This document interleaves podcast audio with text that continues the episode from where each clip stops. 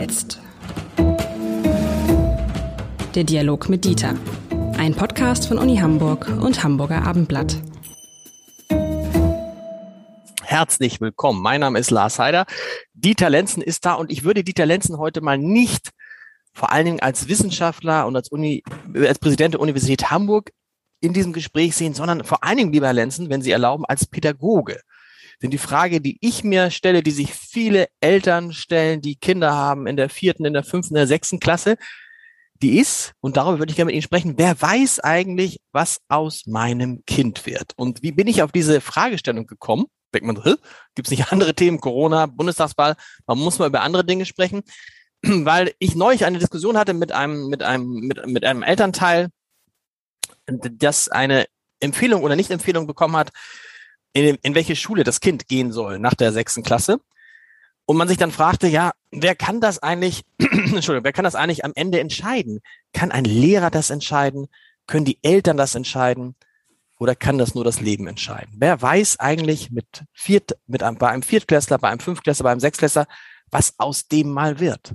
Also ich würde die Antwort äh, nicht nur aus wissenschaftlicher, sondern auch als, aus der Sicht eines Vaters äh, geben wollen, der, und das gilt ja für alle Eltern mit ganz wenigen Ausnahmen, für sein äh, Kind, äh, seine Kinder natürlich das Beste will, den besten Weg in die Zukunft. Mit anderen Worten, äh, zunächst einmal in einem Land, das man auch gerne als Meritocracy, also als eine, eine Verdienstrepublik bezeichnet hat, äh, wo Abschlüsse eine große Rolle spielen, äh, kann man nur sagen, den höchsten Abschluss versuchen, weil es der Staat sozusagen in äh, einen besseren Weg ist in aller Regel. So. deswegen ist ja der Kampf um die Frage des Wertes der Grundschulgutachten so erbittert geführt worden und wird das immer noch, was sofort die Frage aufwirft, weiß ein Grundschullehrer eigentlich, äh, ob ein Kind geeignet ist oder nicht. Da müssen wir einen Moment einen Blick zurückwerfen. Wie wurde man denn früher Gymnasialschüler oder Realschüler? So. Ähm, es gab, äh, zu meiner Zeit gab es eine dreitägige Prüfung. Das lief über drei Tage, äh, wo die äh, Interessenten sozusagen auf Herz und Nieren geprüft wurden. Und dann hatte man eine ziemlich gute Prognostik äh, für das, was dabei herauskam. Ähm, die Zahl derjenigen, die dann überging. Ich bin noch in einer Volksschulklasse gewesen mit 60 Kindern. Äh, vier mit 60? Mit 60 Kindern. Wow. Vier durften auf ein Gymnasium. So, nach dieser, nach dieser Prüfung. Das Sie, war waren also eine, Sie waren dabei? Ja, klar, ja. Ähm, sonst äh, hätte ich ja kein Abitur machen ja, äh, gut, also, stimmt. Also, stimmt. Es, gab, es gab damals nicht die Möglichkeit zu sagen, ich, äh, er hat zwar eine Empfehlung, aber die Eltern sagen trotzdem nein. Entweder man hatte das oder nicht. Äh, ja, eine Empfehlung in dem Sinne gab es gar nicht. Die Volksschule also. spielte überhaupt keine Rolle, sondern die aufnehmende Instanz entscheidet. Okay. Die will erfolgreich sein und die sagt, ich suche mir nur die aus, die auch erfolgreich sein werden, sonst beschädige ich meine Instanz, mhm. also sprich das Gymnasium. Insofern, ja, meine Eltern äh, wollten das auf jeden Fall. Der Lehrer hat gesagt, das kann der im Prinzip schaffen, soll er mal versuchen. So, ähm, das hat sich ja umgedreht, äh, indem man gesagt hat, eigentlich egal, was das Gymnasium sagt oder was die aufnehmende Schule sagt. Wichtig ist die Prognose durch äh, die Grundschule. Äh, mhm. heute heißen sie ja nicht mehr Volksschulen, damals war das so. So, jetzt stellt sich natürlich die Frage, wie diagnostisch gewieft ist der oder die äh, Grundschullehrerin, das sind ja fast nur Frauen, ähm, ist die entsprechend ausgebildet, sodass sie auch die richtigen Parameter betrachtet und dass der, dieser sogenannte prädiktorische Wert, wie wir das nennen, äh, auch ausreichend ist. Dazu kann man eine Zahl sagen. Wenn es gut liefe, dann dürfte ja kein Kind das gegen, den, gegen die Empfehlung der Grundschule doch aufs Gymnasium kommt, äh, weil die Eltern sich durchgesetzt haben, im Zweifelsfall mit dem Gericht, dann dürfte ja kein Kind Abitur machen. Stimmt. Weil, wenn, ja, so. Stimmt. Das ist, ja. das, ist, das ist aber nicht so. Mehr als 50 Prozent von denen, die gegen die Empfehlung der Grundschule ins Gymnasium kommen, machen auch Abitur. Oh. So, das zeigt, dass der prädiktorische Wert ähm, nicht 100 Prozent ist. Das ist äh, auch überhaupt keinem Grundschullehrer vorzuwerfen, sondern äh, der Lehrer, die Lehrerin äh, aus diesen ersten vier oder sechs Jahren, je nach Bundesland, sieht ja nur die rückwärtsgewandt die Entwicklung des Kindes und geht davon aus, dass das so weitergeht. Hm. Aber das ist falsch, diese Annahme, weil das eine ganz andere Lebensumwelt ist, weil die Anforderungen ganz andere sind. Also Kinder beispielsweise, die eher zu den Höherbegabten äh, gehören und äh, in der Grundschule Unfug gemacht haben, weil sie sich gelangweilt haben, könnten ja, wenn sie ins Gymnasium kommen, plötzlich aufblühen äh, weil man sagt, so endlich werde ich hier mal gefordert. Das ist ja interessant. So, also mit anderen Worten, es gibt viele Gründe, die dazu führen können, dass der Entwicklungsweg äh, des äh, Kindes sich dann auch ändert. Deswegen würde ich allen Eltern immer sagen, ja, das, das Urteil aus der Grundschule kann nicht einfach ignoriert werden. Da wird viel gewusst, viel gesehen, was Eltern auch nicht sehen. Aber umgekehrt ist es natürlich auch so, Eltern sehen viel, was Lehrer nicht sehen. Äh, weil sie ja wissen, ob ihre Kinder äh, neugierig sind, ob sie sich mit Dingen beschäftigen, die in der Schule gar nicht sichtbar werden und so weiter. Äh, das ist der eine Punkt, also keine Angst zu haben, es doch zu versuchen. Und ich schränke das aber auch gleich wieder ein. Die Annahme von vielen Eltern, besonders von Mittelschichteltern, zu sagen, mein Kind ist natürlich hochbegabt. Das ist das Schlimmste, was dann im Gymnasium passiert, dass ähm, die Lehrerinnen und Lehrer sagen müssen, das ist leider nicht so, sondern es ist ganz normal und wir kriegen das vielleicht schon irgendwie hin. Also mit anderen Worten, ähm, wir müssen da auf den Teppich kommen, es muss versucht werden, aber auch nicht auf Teufel komm raus, denn darunter leidet das Kind im Übrigen auch die Schule, äh, weil sie natürlich ständig überfordert wird. Versuchen, ja, aber es auch ein, ein, eine Exit-Strategie zu haben, zu sagen, gut, also das zeigt sich, das hat hier keinen Sinn, das Kind wird gequält, da muss man einen anderen Weg gehen. Aber, aber, aber, aber, aber klingst du jetzt als Eltern, wenn Sie sagen, äh, immer den höchsten Abschluss anpeilen? Das heißt ja. nicht nur, man sollte versuchen, also eigentlich sollte man versuchen, aus Elternsicht, höchster Abschluss, das ist Abitur und am besten noch bei der besten Schule. Nein, ähm, sondern äh, jetzt kommt ein interessanter Aspekt rein, den ich jetzt eher aus Vatersicht sehe. Äh, wenn Sie äh, sagen, ich nehme ähm, in Hamburg eine der drei großen Gymnasien, eines der drei großen Gymnasien, da, da ist richtig Musik drin, äh, dann muss ich ja damit rechnen, dass mein normal begabtes Kind dort mittelmäßig abschneidet. Das ist ein fataler Fehler, weil auf der Ebene dann des Numerus Clausus, also des Zugangs zur Universität, der Name der Schule überhaupt keine Rolle spielt, sondern die Noten Stimmt. werden ja arithmetisch betrachtet. Das bedeutet, wenn ich nicht eine andere Intention habe und sage, ich möchte, dass mein Kind, von dem ich weiß, das weiß, äh, dass es auch tatsächlich mehr kann als äh, der Durchschnitt.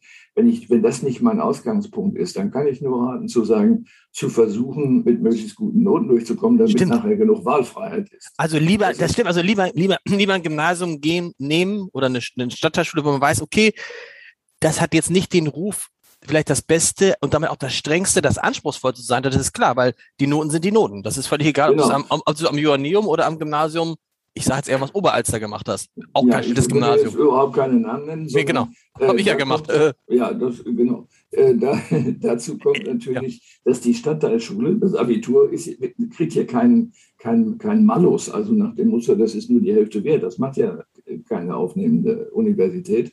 Aber sie haben ja auch ein bisschen mehr Zeit dort, äh, um zu lernen, äh, als im Gymnasium. Und insofern äh, sollte man die Stadtteilschulen nicht als zweitklassig bezeichnen. Nein, ganz im Gegenteil, nach dem, was das ist, ich finde, das ist ein wichtiger Punkt, was Sie nämlich, was Sie sagen, da machen doch viele Eltern Kardinalfehler.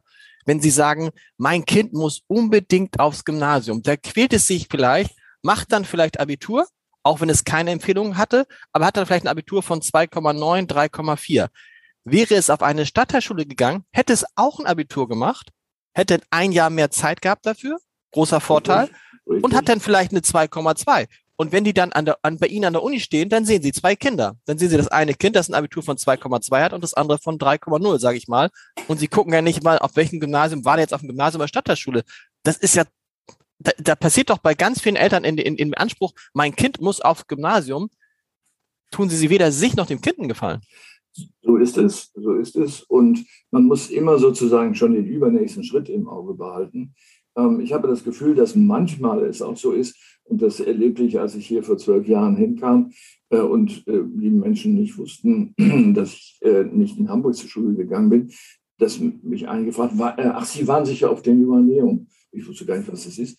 Aber ähm, dann habe ich gemerkt, dass das also offenbar eine Frage äh, der Zugehörigkeit zu bestimmten Milieus ist.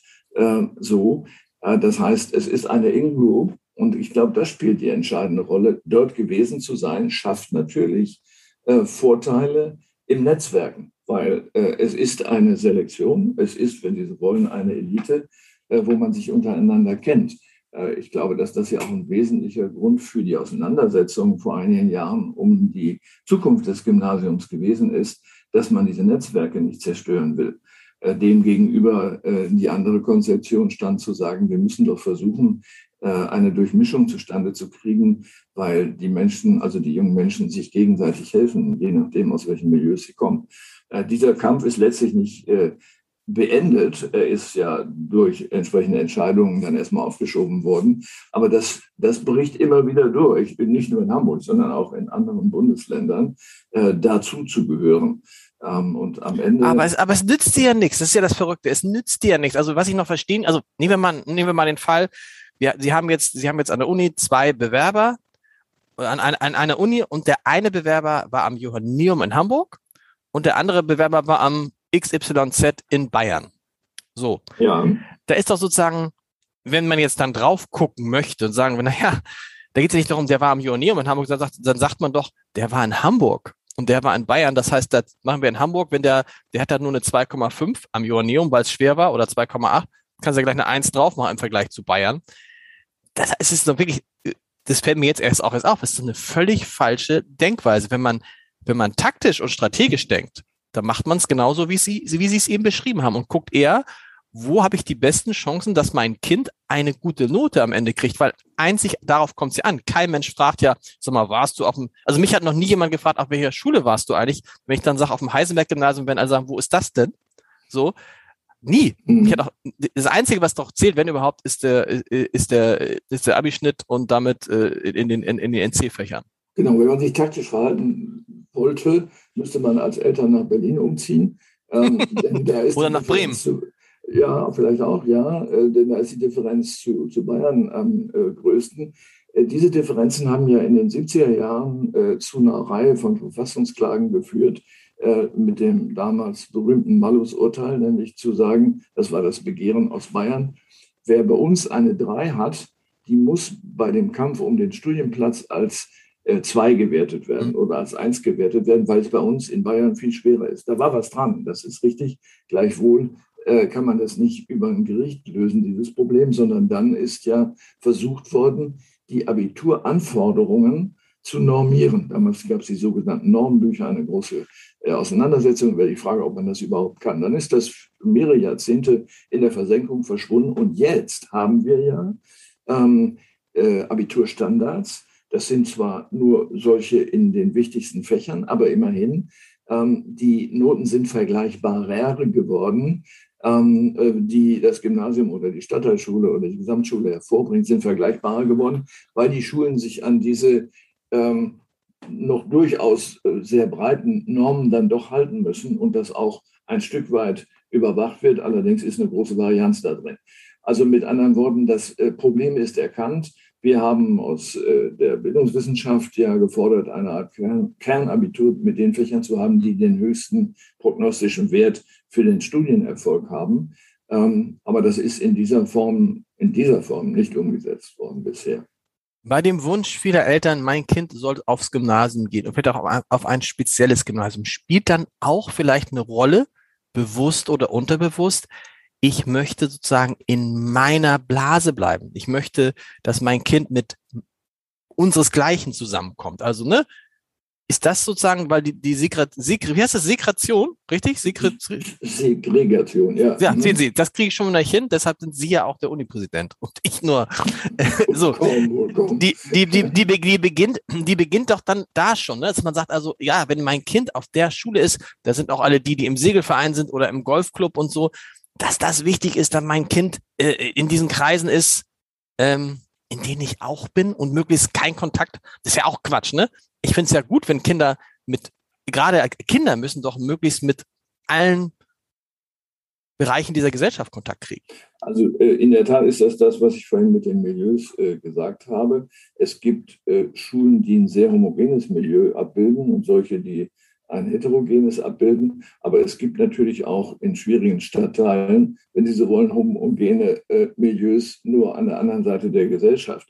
Ähm, und die Frage, ob eine Durchmischung, eine soziale Durchmischung besser ist als äh, nicht für den Lernerfolg der Kinder, um das geht es ja schließlich, äh, diese Frage ähm, äh, ist nie in den Vordergrund gebracht worden, sondern es ist immer die Frage der ähm, sozialen Nähe zu Milieus, mit denen man eigentlich nichts zu tun haben möchte, als äh, zweite Agenda sozusagen im Hintergrund mhm. äh, wichtig gewesen.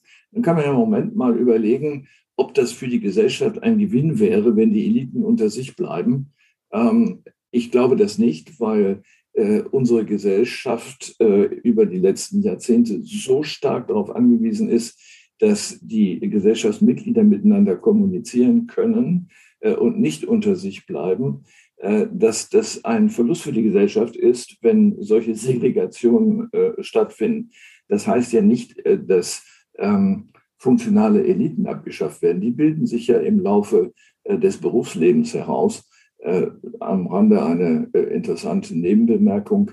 Der prognostische Wert des Abiturs, also was wird aus dem? Verdient der wohl mehr Geld als der andere oder was immer einem wichtig sein mag? Der ist äh, bedeutsam in Bezug auf den Hochschulabschluss. Das ist eine, äh, ein hoher prognostischer Wert. Also wer ein sehr gutes Abitur hat, hat auch eine hohe Wahrscheinlichkeit, einen besseren Hochschulabschluss zu machen. Aber, und jetzt kommt das Entscheidende, äh, das schlägt nicht durch bis auf die Berufserfolge. Das heißt, da kommen plötzlich Faktoren hinein, die nicht mehr prognostiziert werden können durch den Abiturerfolg. Und daran sieht man, dass man auch wenn man scheitert. Äh, das ist ja durchaus der Fall. Muss man nicht verzweifeln. Weder die Kinder noch die Eltern. Äh, über den Erfolg des Lebens entscheidet das Leben. Und den kann man tatsächlich auch nicht, den kann keiner vorhersagen. Das ist das Verrückte, ne? Weder in der vierten noch in der sechsten, zweifelsfrei nicht mal in der zehnten Klasse, oder? Wie viel? Wie? Ja, ich, ich wünsche mir, dass es so bleibt. Natürlich äh, sind hm. unsere prognostischen Möglichkeiten immer besser geworden. Je mehr Variablen Sie mit einbeziehen, desto näher kommen Sie an einen hohen prognostischen Wert.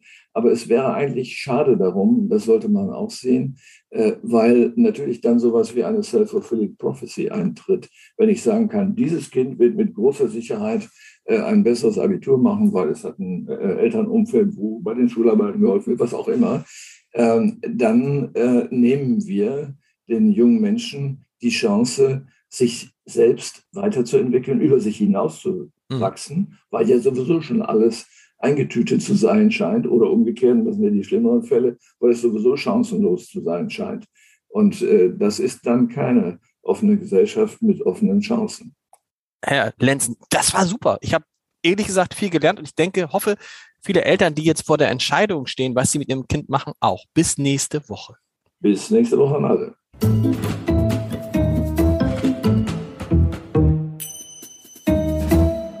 Weitere Podcasts vom Hamburger Abendblatt finden Sie auf abendblatt.de slash podcast.